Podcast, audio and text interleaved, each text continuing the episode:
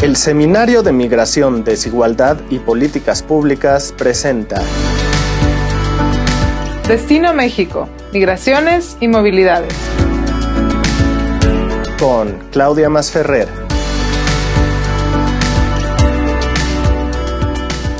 Hola, bienvenidos, bienvenidas a Destino México, Migraciones y Movilidades. Arrancamos de nuevo este podcast, empezamos la tercera temporada. Es un gusto poder estar el día de hoy con todos ustedes, con una invitada estelar de lujo eh, para platicar sobre México como país de destino.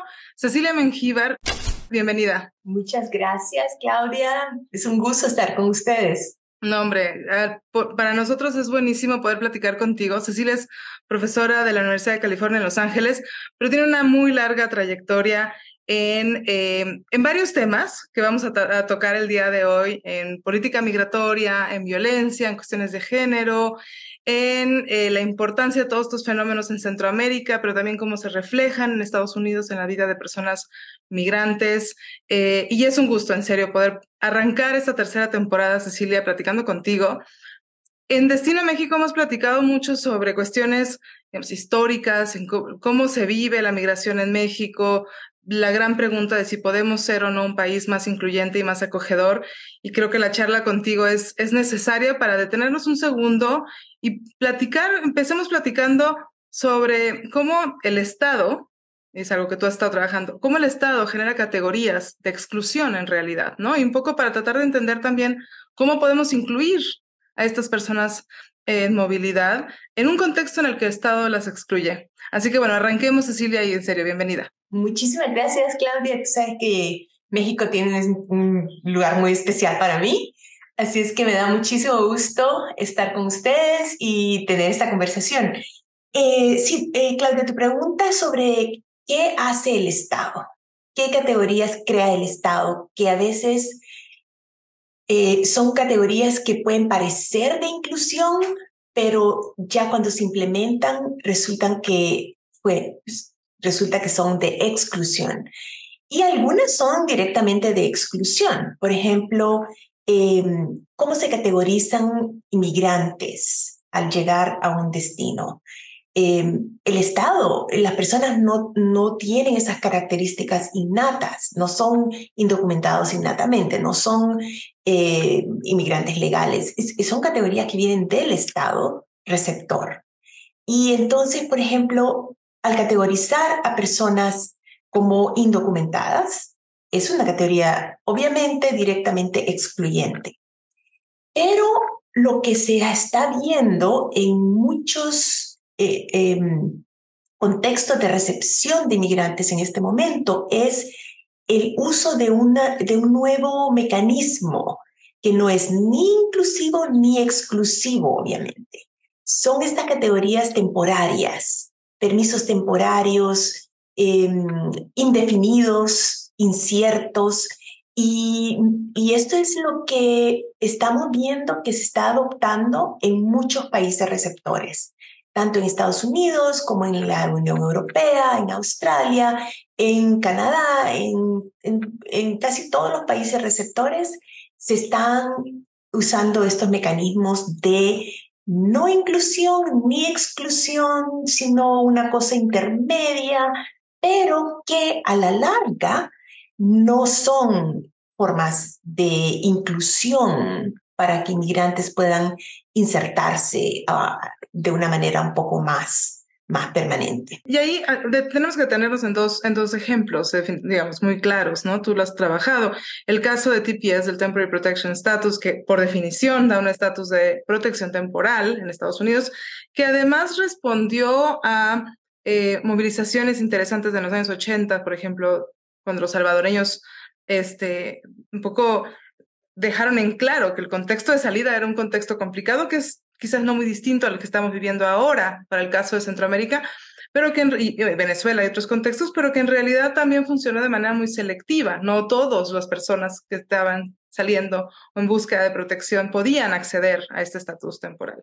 Y el otro ejemplo es DACA, ¿no? Es en donde también, digamos, algunas menores que llegaron en la infancia, que ahora tienen ciertas características, pueden acceder a este este, esta no deportación temporal, ¿no? Pero un poco, ¿qué implica estas, esta creación? Pensando también desde México, como tú nos dices, hay, y has estudiado mucho esta, estas poblaciones con legalidad liminal, con, con un estatus, como tú dices, de limbo legal, ¿no? Entonces, digamos, ¿qué es lo que tendríamos que no adoptar en México para, para no caer en estas protecciones temporales y limbos muy grandes? Sí, sí, esto esa es, es una pregunta muy importante porque eh, la creación de estos limbos legales eh, dan, la, dan cierta, cierta protección temporaria y entonces eso se ve como algo positivo, como algo que se necesita en el momento. Y entonces sí, por ejemplo, estudios sobre DACA han mostrado, e, especialmente los estudios que se hicieron inicialmente para para más o menos tener una idea de lo que significaba DACA en la vida de las personas, se vio que DACA beneficiaba, claro, DACA es un beneficio, TPS es un beneficio, beneficia a las personas, por ejemplo, em, a personas con DACA eh, pudieron asistir a universidades, pudieron entrar eh, a, sus, a sus profesiones, em, lo, y con TPS también, el permiso de TPS por 18 meses, las personas tienen permiso de trabajo y si mantienen eh, un, una, eh, no tienen récords eh, criminales, pueden, pueden renovarlo y lo, lo, han estado renovando. El problema de estos, de estos sistemas, de estos estatus temporarios es que al mismo tiempo que dan beneficio, crean una condición temporaria que no permite a las personas hacer planes a largo plazo. Por ejemplo, em, eh, yo hablaba con un, con un, un señor salvadoreño que, tiene, eh, que ha estado en TPS desde el 2001, ya tiene 22 años de estar en TPS. Cuando su hijo nació en Estados Unidos, em, la gente le decía que, él y su esposa em, tenían que abrir una cuenta de banco para ahorrar para cuando el, el niño fuera a la universidad. El niño creció en Estados Unidos, los padres continuaron renovando su TPS, continuaron renovando, 13 veces lo han renovado y ahora el niño ya está, ya puede ir a la universidad pero no, los papás no abrieron esa cuenta de banco para ahorrarle para ir a su, a su, a la, a la universidad. La razón es porque cuando ellos fueron al banco, que el niño tenía tres meses de nacido y ellos fueron al banco a preguntar si ese, ese dinero, si algún momento tenían que salir del país deportados, eh, si, algún, si ellos iban a poder retirar ese dinero del país y, y el banco les dijo que no, que ese dinero iba a ser para la colegiatura de, su hijo. Entonces ellos cuando vieron eso dijeron que no. Y esa es, esa es la condición temporaria, incierta, que crean estos mecanismos, que las personas no pueden, eh, al mismo tiempo que sí pueden participar en la fuerza de trabajo, al mismo tiempo no eh, siguen prisioneras de este de este estatus incierto, temporario, que les afecta en todos los ámbitos de la vida, no solamente en uno o dos, sino que es, por eso lo veo yo como una condición. Y pero eso es lo que estamos viendo, que en muchos países receptores es lo que están adoptando. Eh, una cosa intermedia. Y ahí en realidad es interesante porque alguien podría argumentar que los salvadoreños, sobre todo, pero también de otras nacionalidades, personas que tuvieron TPS estuvieron relativamente beneficiados por tener acceso a, este estatus que muchos mexicanos o que muchas personas de otras nacionalidades no tuvieron. Y entonces se ve incluso el efecto positivo, diría yo, en el corto plazo de obtener un estatus regular como este el TPS, ¿no? Eh, a diferencia de otras comunidades en las que no hubo. ese, ese permiso. Y que entonces ahora vemos en realidad a largo plazo digamos, los prejuicios, los perjuicios de, no tener algo un poco más eh, permanente tampoco, ¿no? De no haber podido acceder a la residencia permanente al Green Card que otros grupos sí tuvieron. Exacto. Cuando vemos los datos, porque yo hice una, una encuesta eh, en cinco ciudades en Estados Unidos de más de 2.000 personas que están en TPS, hondureños y salvadoreños. Em, cuando vemos esos datos y comparando esos datos con personas que, tienen, que están indocumentadas, con personas que, están, que tienen residencia permanente y con personas que tienen eh, ciudadanía. Vemos eh, exactamente esas diferencias en términos de educación, acceso, ingresos, eh, todo. La, la, esta, esta condición em, incierta en que vive se refleja en los datos que recogemos. Eh, los, los ingresos, por ejemplo, son un poco más altos que los ingresos de indocumentados, pero son más bajos que los ingresos de personas que tienen estatus permanente. Los, em, eh, eh, em, las personas que tienen propiedades, por ejemplo, que tienen su propia casa, hay más personas que tienen su propia casa entre las personas que, que tienen TPS que entre los indocumentados, pero no como, como los que tienen residencia permanente. Entonces, esa, esa, esa condición de vivir en medio de dos, esa condición liminal, se refleja en todo lo que hacen y se refleja en los datos que recogemos. Sí, es, una, es un estatus que ha beneficiado, no hay duda alguna. Es más, los, los grupos Em, en pro de derechos de inmigrantes están luchando ahora para que se renueve de nuevo el TPS, porque han habido ya varios, desde la administración de Trump, han habido varios esfuerzos para, para em, quitar la designación de TPS para, para, para, para varios países, incluyendo Honduras, El Salvador y Haití. Entonces, eh, los, los grupos comunitarios eh, se, se, movilizan para poder otra vez que se renueve el, el permiso, porque es, es un beneficio. Al mismo tiempo, cuando se examinan los datos, se ve que los, que, que los mantiene, que no, no permite que estas personas se, se integren de la misma manera que, se, que otras personas con otros estatus se pueden integrar. Y no es que un estatus legal sea lo único que se necesita para poder integrarse a un país, porque por ejemplo en Estados Unidos estamos viendo que eh, afroamericanos, indígenas, muchos grupos eh, minoritarios aquí no, no, no, gozan de inclusión completa, incluso cuando nacen en Estados Unidos. Entonces no es que el estatus legal sea lo único que se necesita, pero es un primer paso y un primer paso crítico para poder lograr una, inclusión de la persona, pero también de sus familiares. Porque hijos e hijas nacidos en Estados Unidos, aunque nazcan en Estados Unidos, conllevan los efectos de esa condición liminal de, de, sus padres. Y ahí es importante en el caso mexicano, todavía no estamos discutiendo tanto eh, lo que le ocurre a los nacidos en México de, digamos, hijos de inmigrantes, porque no, no estamos en ese momento todavía.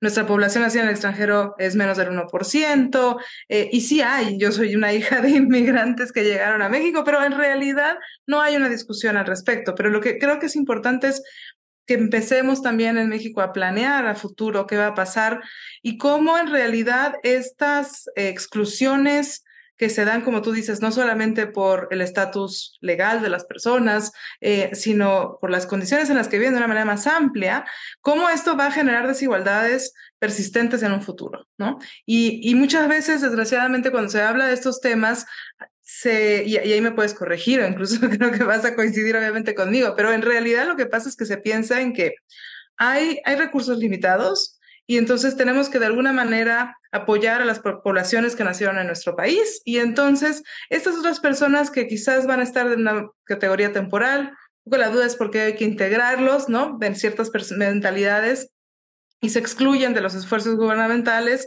se excluyen de muchos procesos, eh, pero en realidad, pues, digamos, van a ser residentes de México eh, de la, eh, digamos, tan, tanto tiempo como, como quieran, pero también muchas veces tanto tiempo como, como, como se les permita en el sentido de que tampoco van a tener cierta movilidad para quizás llegar a otro, a Estados Unidos, por ejemplo, en el caso de la población en tránsito que se queda. Pero ahí, digamos, existe una falsa, una falsa eh, quizás eh, un, falso dilema que hemos hablado también bastante en este espacio, de cómo en realidad se piensa que no se les puede apoyar, ¿no?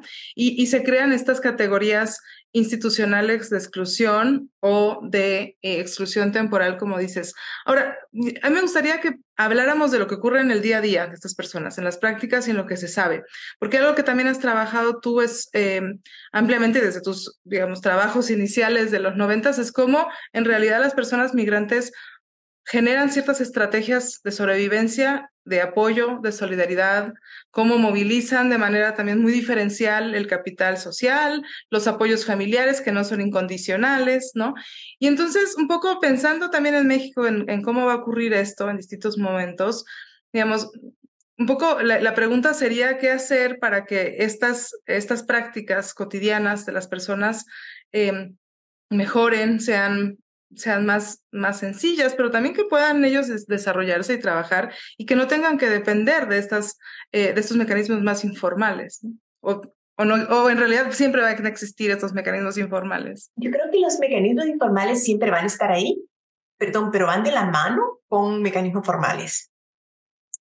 Porque al permitirle a personas una integración o, o, formas de integración más amplias, eso se transmite de alguna manera a prácticas cotidianas. Por ejemplo, tener acceso a educación, tener acceso a sistemas de salud, tener acceso a, a, a, a trabajos formales. Todo eso son integración en instituciones, y en las instituciones hay interacción cotidiana con, con personas con quienes las personas trabajan, con personal de salud, con personal de educación. Y eso se va recreando a nivel, a nivel cotidiano. Entonces siempre van a haber las, las, estas relaciones a nivel informal y, las, y los mecanismos más formales, pero van de la mano. Em, al, no permitirle a las personas eh, un eh, mecanismo de integración, em, eso excluye de instituciones, e, excluye de, acceso a ciertos beneficios que, que, otras personas que, las personas necesitan para, para estudiar y vivir. Y, y entonces también se va creando una imagen de inmigrantes marginalizados o marginalizadas y eso tiene repercusiones. en las, las imágenes que se forman de cierto grupo de inmigrantes tiene repercusiones en, en contacto informal cotidiano.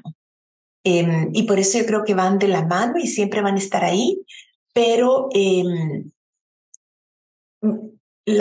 los mecanismos formales son muy, muy importantes. Por ejemplo, el caso de Brasil, te voy a poner otro caso que es, es diferente a Estados Unidos y a México, pero puede ser algo que eh, sirve, que pueda ser, pueda dar alguna, alguna relevancia. Brasil tiene una de las políticas eh, más amplias, formales, de, para, para inclusión de inmigrantes. Em, han estado recibiendo sirios, congoleses, eh, haitianos, de todo.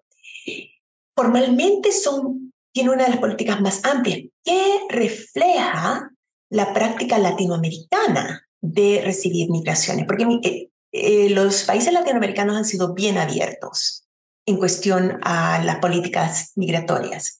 Entonces, em, pero eh, al mismo tiempo hay prácticas informales en Brasil que, que crean diferenciación entre los diferentes grupos. Y eso a veces se refleja en estereotipos, en imágenes de ciertos inmigrantes que no, que, pues, que no son asimilables.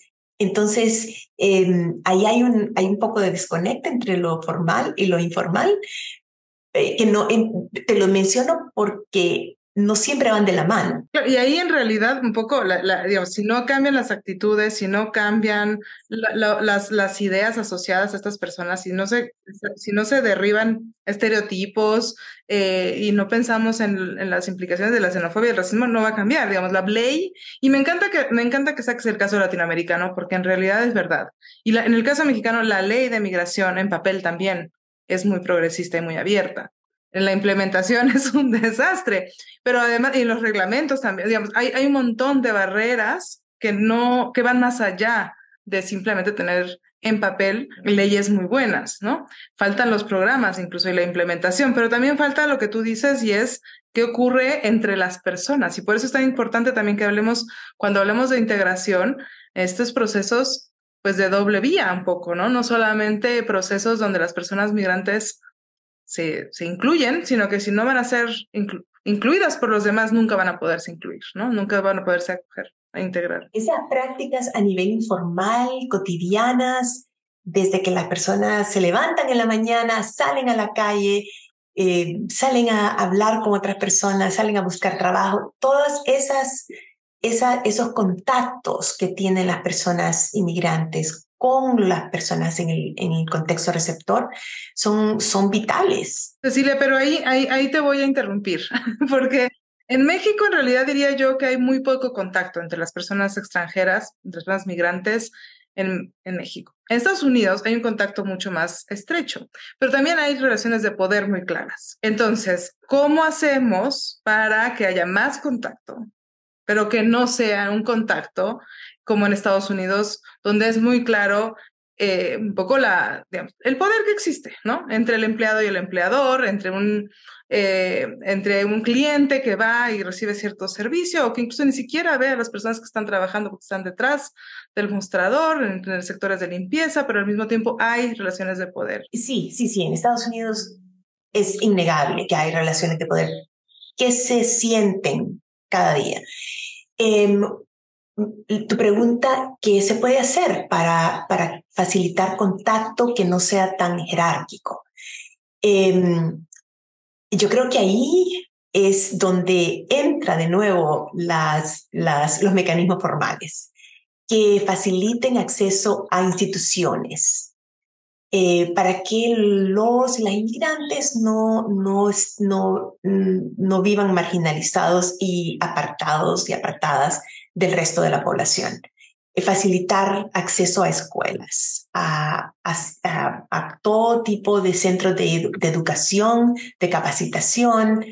Em, todo eso facilita contacto con, las con, los, con la población existente que los pondría más o menos en un mismo plano, no necesariamente iguales, porque hay diferentes diferencias de acento, todo lo que se puede usar para diferenciar personas, pero eh, darles esas, esas, ese, abrirle puertas institucionales es un buen mecanismo para iniciar esa integración a nivel formal, pero también a nivel informal que es muy importante. En realidad el contacto también se puede dar en el espacio público, que en el caso de las ciudades latinoamericanas muchas veces no existe, ¿no? Digamos, no hay parques, bueno, hay, pero con ciertas limitaciones, el transporte público, pero ahí es interesante y ahí, me voy, ahí voy a hacer un cambio, Cecilia, para hablar un poco de las mujeres y de las cuestiones de género que tú has trabajado, porque también algo que, que sabemos es que las mujeres movilizan de una manera distinta el capital social, justo porque tienen muchas veces contacto diferente que los hombres en estos espacios públicos, muchas veces en estos espacios de trabajo, ¿no? Y entonces un poco también pensemos que, que, que este contacto no va a ser el mismo para todos porque hay restricciones también laborales, hay restricciones incluso de de quién lleva a los hijos muchas veces a la escuela o quién los lleva al doctor, si tiene tiempo porque resulta que no, no, no, trabaja o tiene otras estrategias, ¿no? Y, y un poco para también tratar de pensar un poco en las implicaciones que, que hay también en cuestiones de género en los procesos de integración. Sí, sí, eh, mira, la, eh, es bien interesante la cuestión de género aquí, porque por un lado, por ejemplo, eh, ya, la, ya hemos visto en muchos casos que mujeres inmigrantes, especialmente latinoamericanas, tienden a asentar raíces, tienden a, tener mucho más contacto con instituciones, precisamente porque ideologías de género las colocan a ellas como responsables de, de todo lo que tenga que ver con la familia, no solamente los hijos, pero las familias también, cuidados de padres, cuidados de, de, cónyuges. Em, entonces tienen mucho más contacto con instituciones, con programas, con organizaciones en donde llegan. Pero eh, la pregunta es, ¿eso se, trans, se, se traduce a integración? Em, ¿O simplemente continúa reforzando ideologías de género que colocan a mujeres como responsable de todo, de contacto con todas estas instituciones? Y yo creo que esa es, muy, es una pregunta muy importante, porque em, por un lado, eh, las, eh, todos esos contactos, en algunos casos se, se, traducen en, en, en, poder, en, empodera. Eh, por ejemplo, muchas mujeres latinoamericanas eh, eh, se vuelven eh, organizadoras de, grupos em, y forman sus propios grupos y eso me parece que es, son, son formas de empoderamiento.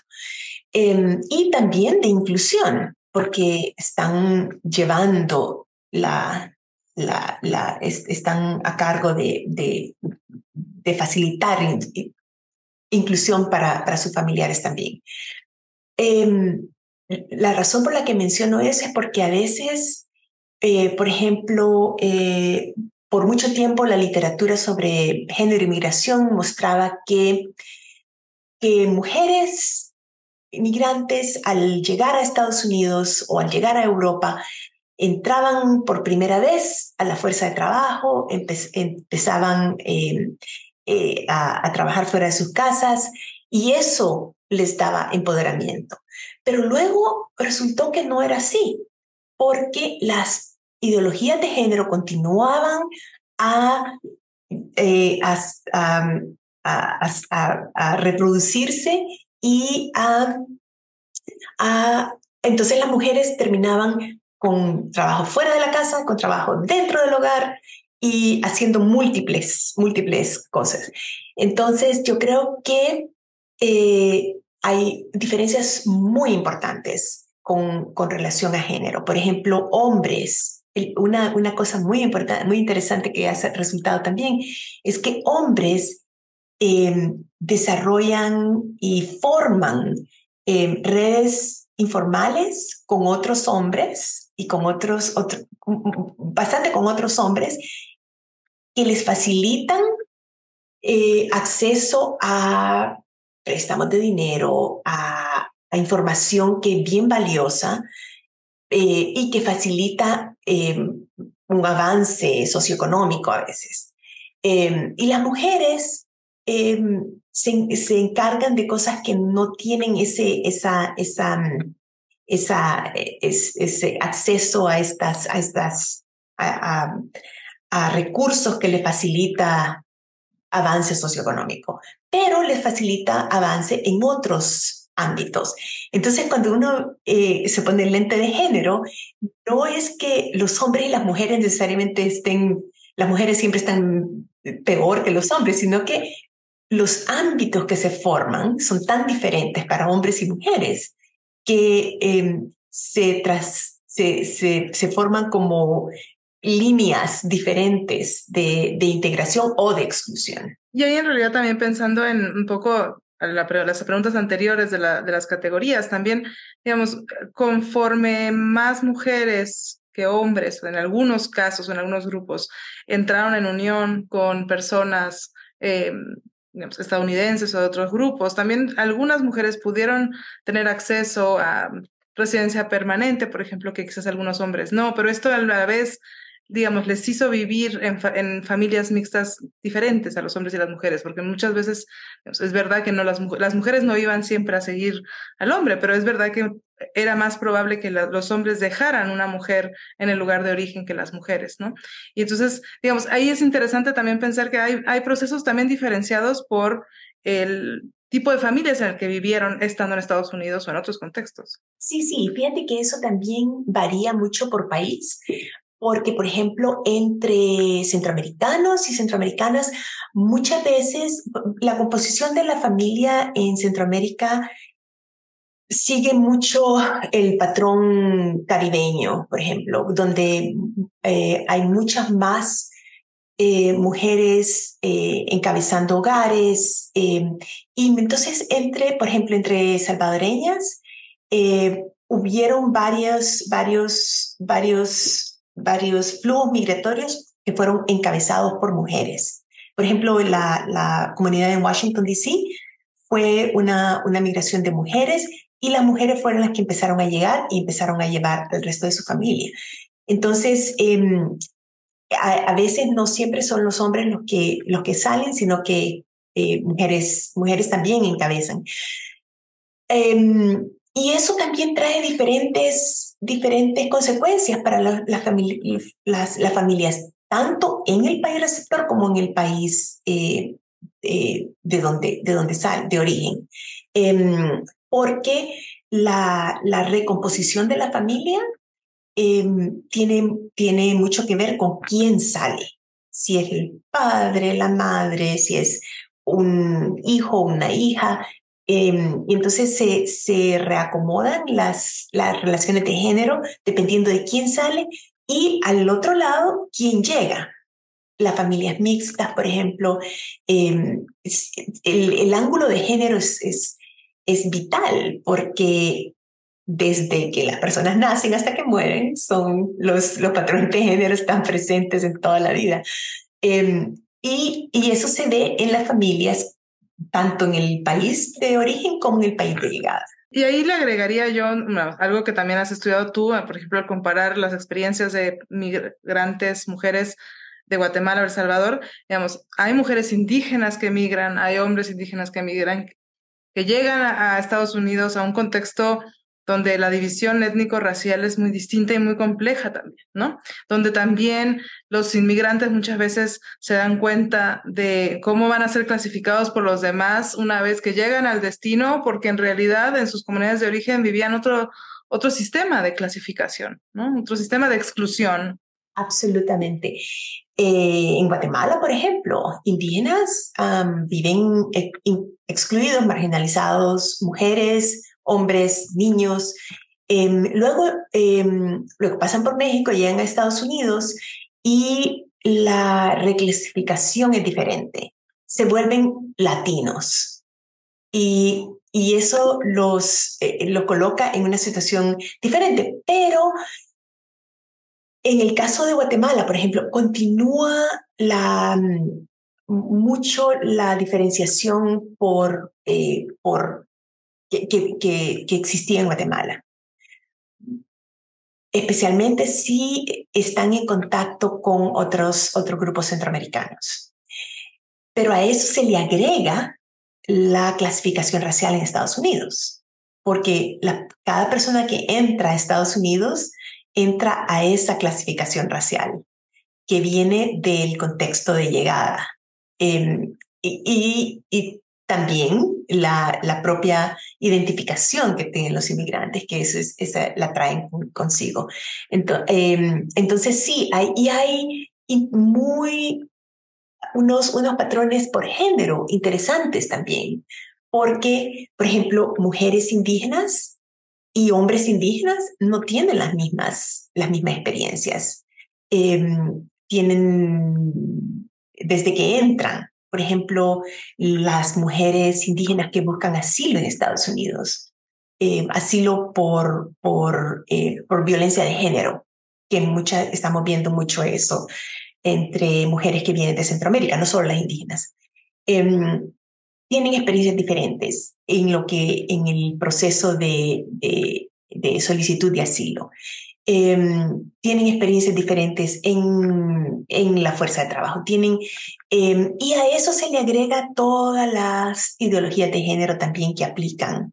Entonces son, son, son experiencias bien complejas, aunque todos sean clasificados como indocumentados o como guatemaltecos o como me decía una, una, una persona salvadoreña que entrevisté en mi primer proyecto, em, eh, cuando en, en mi primer libro yo escribí un capítulo sobre género y empiezo el capítulo con una, con una referencia a una entrevista que hice con ella y me dice, eh, ¿Qué le puedo decir?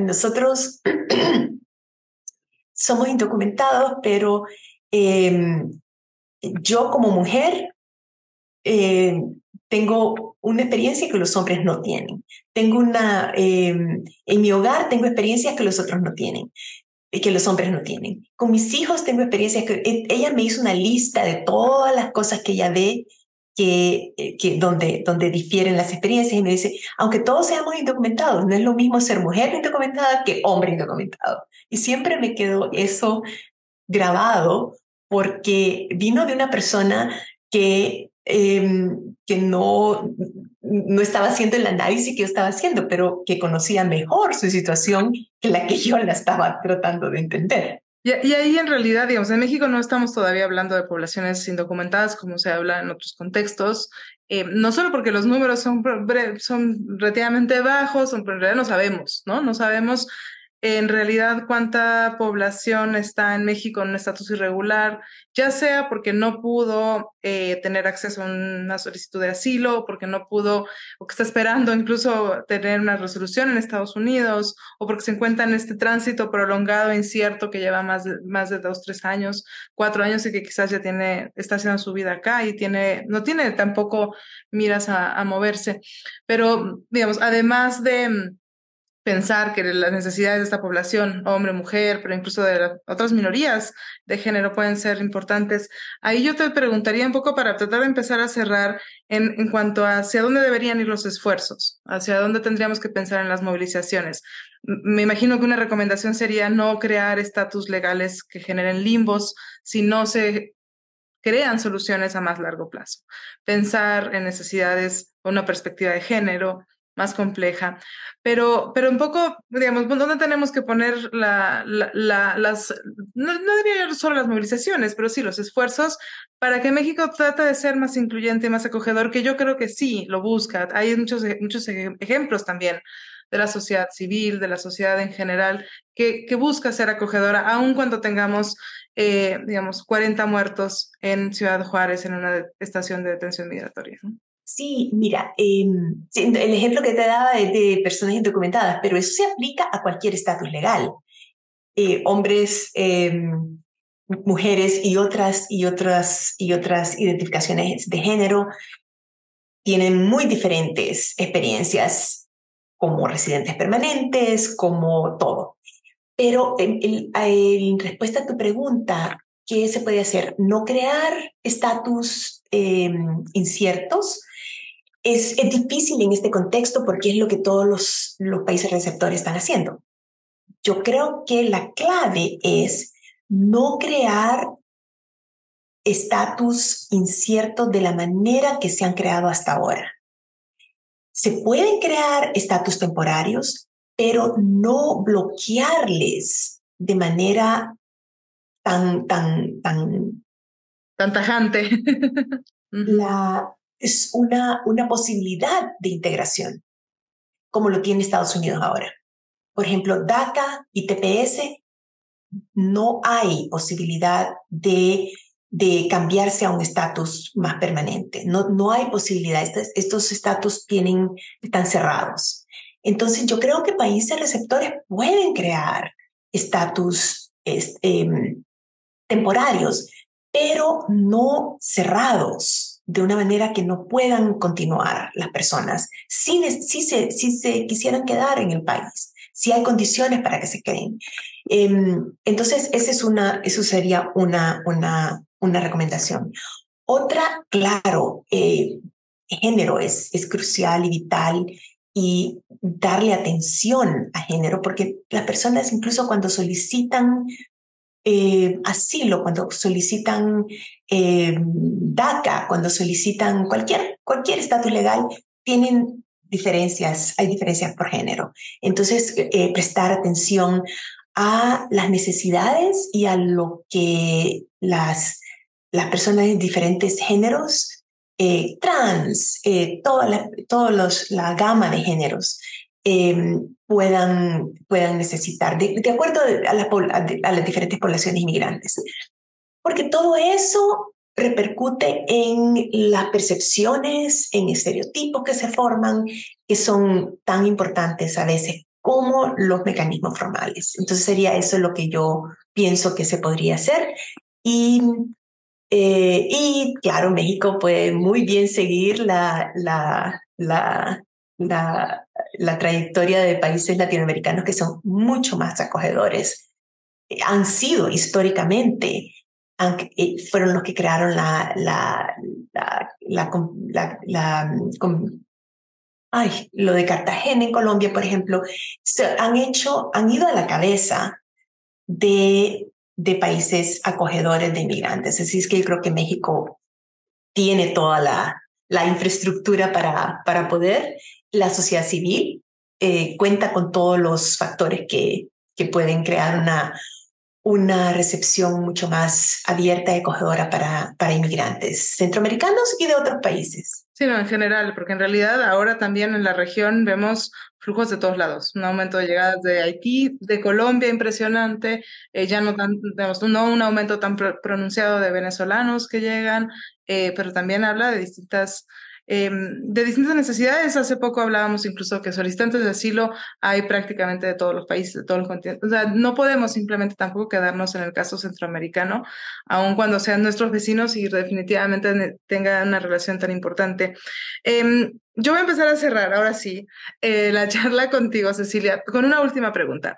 Y es que, digamos, yo me declaro admiradora eh, tuya tanto por el trabajo académico como por el trabajo más de movilización y activismo, pero un activismo muy bien informado. Y yo ahí quisiera terminar un poco preguntándote cómo desde la academia, hablamos mucho de la sociedad civil, del sector público, de las leyes, de lo que se necesita, pero cómo la academia responsable puede eh, influir también en que México pueda ser un país más incluyente, más acogedor, que tenemos que hacer también un poco nosotros que nos interesamos en los temas migratorios para poder influir en cierto cambio, un cambio social que es, digamos, yo personalmente creo que es necesario y por eso estamos en este espacio, pero que a veces eh, no todos entendemos que este cambio social es, es bueno para todos. Sí, no, no, no. Eh, yo creo que académicos y académicas tenemos una gran responsabilidad, porque somos las personas que recogemos esta información, esta, este conocimiento, y nuestra responsabilidad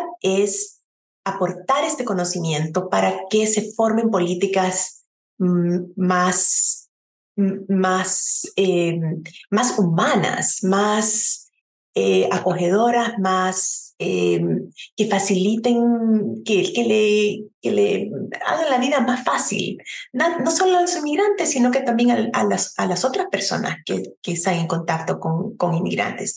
Tenemos esa, es, es un deber, es una responsabilidad, ya que tenemos todos estos datos, todo este conocimiento, es nuestro deber de aportarlo para que se puedan informar políticas. ¿De qué manera se hace eso? Se puede hacer de diferentes maneras. Hay muchas formas de hacerlo.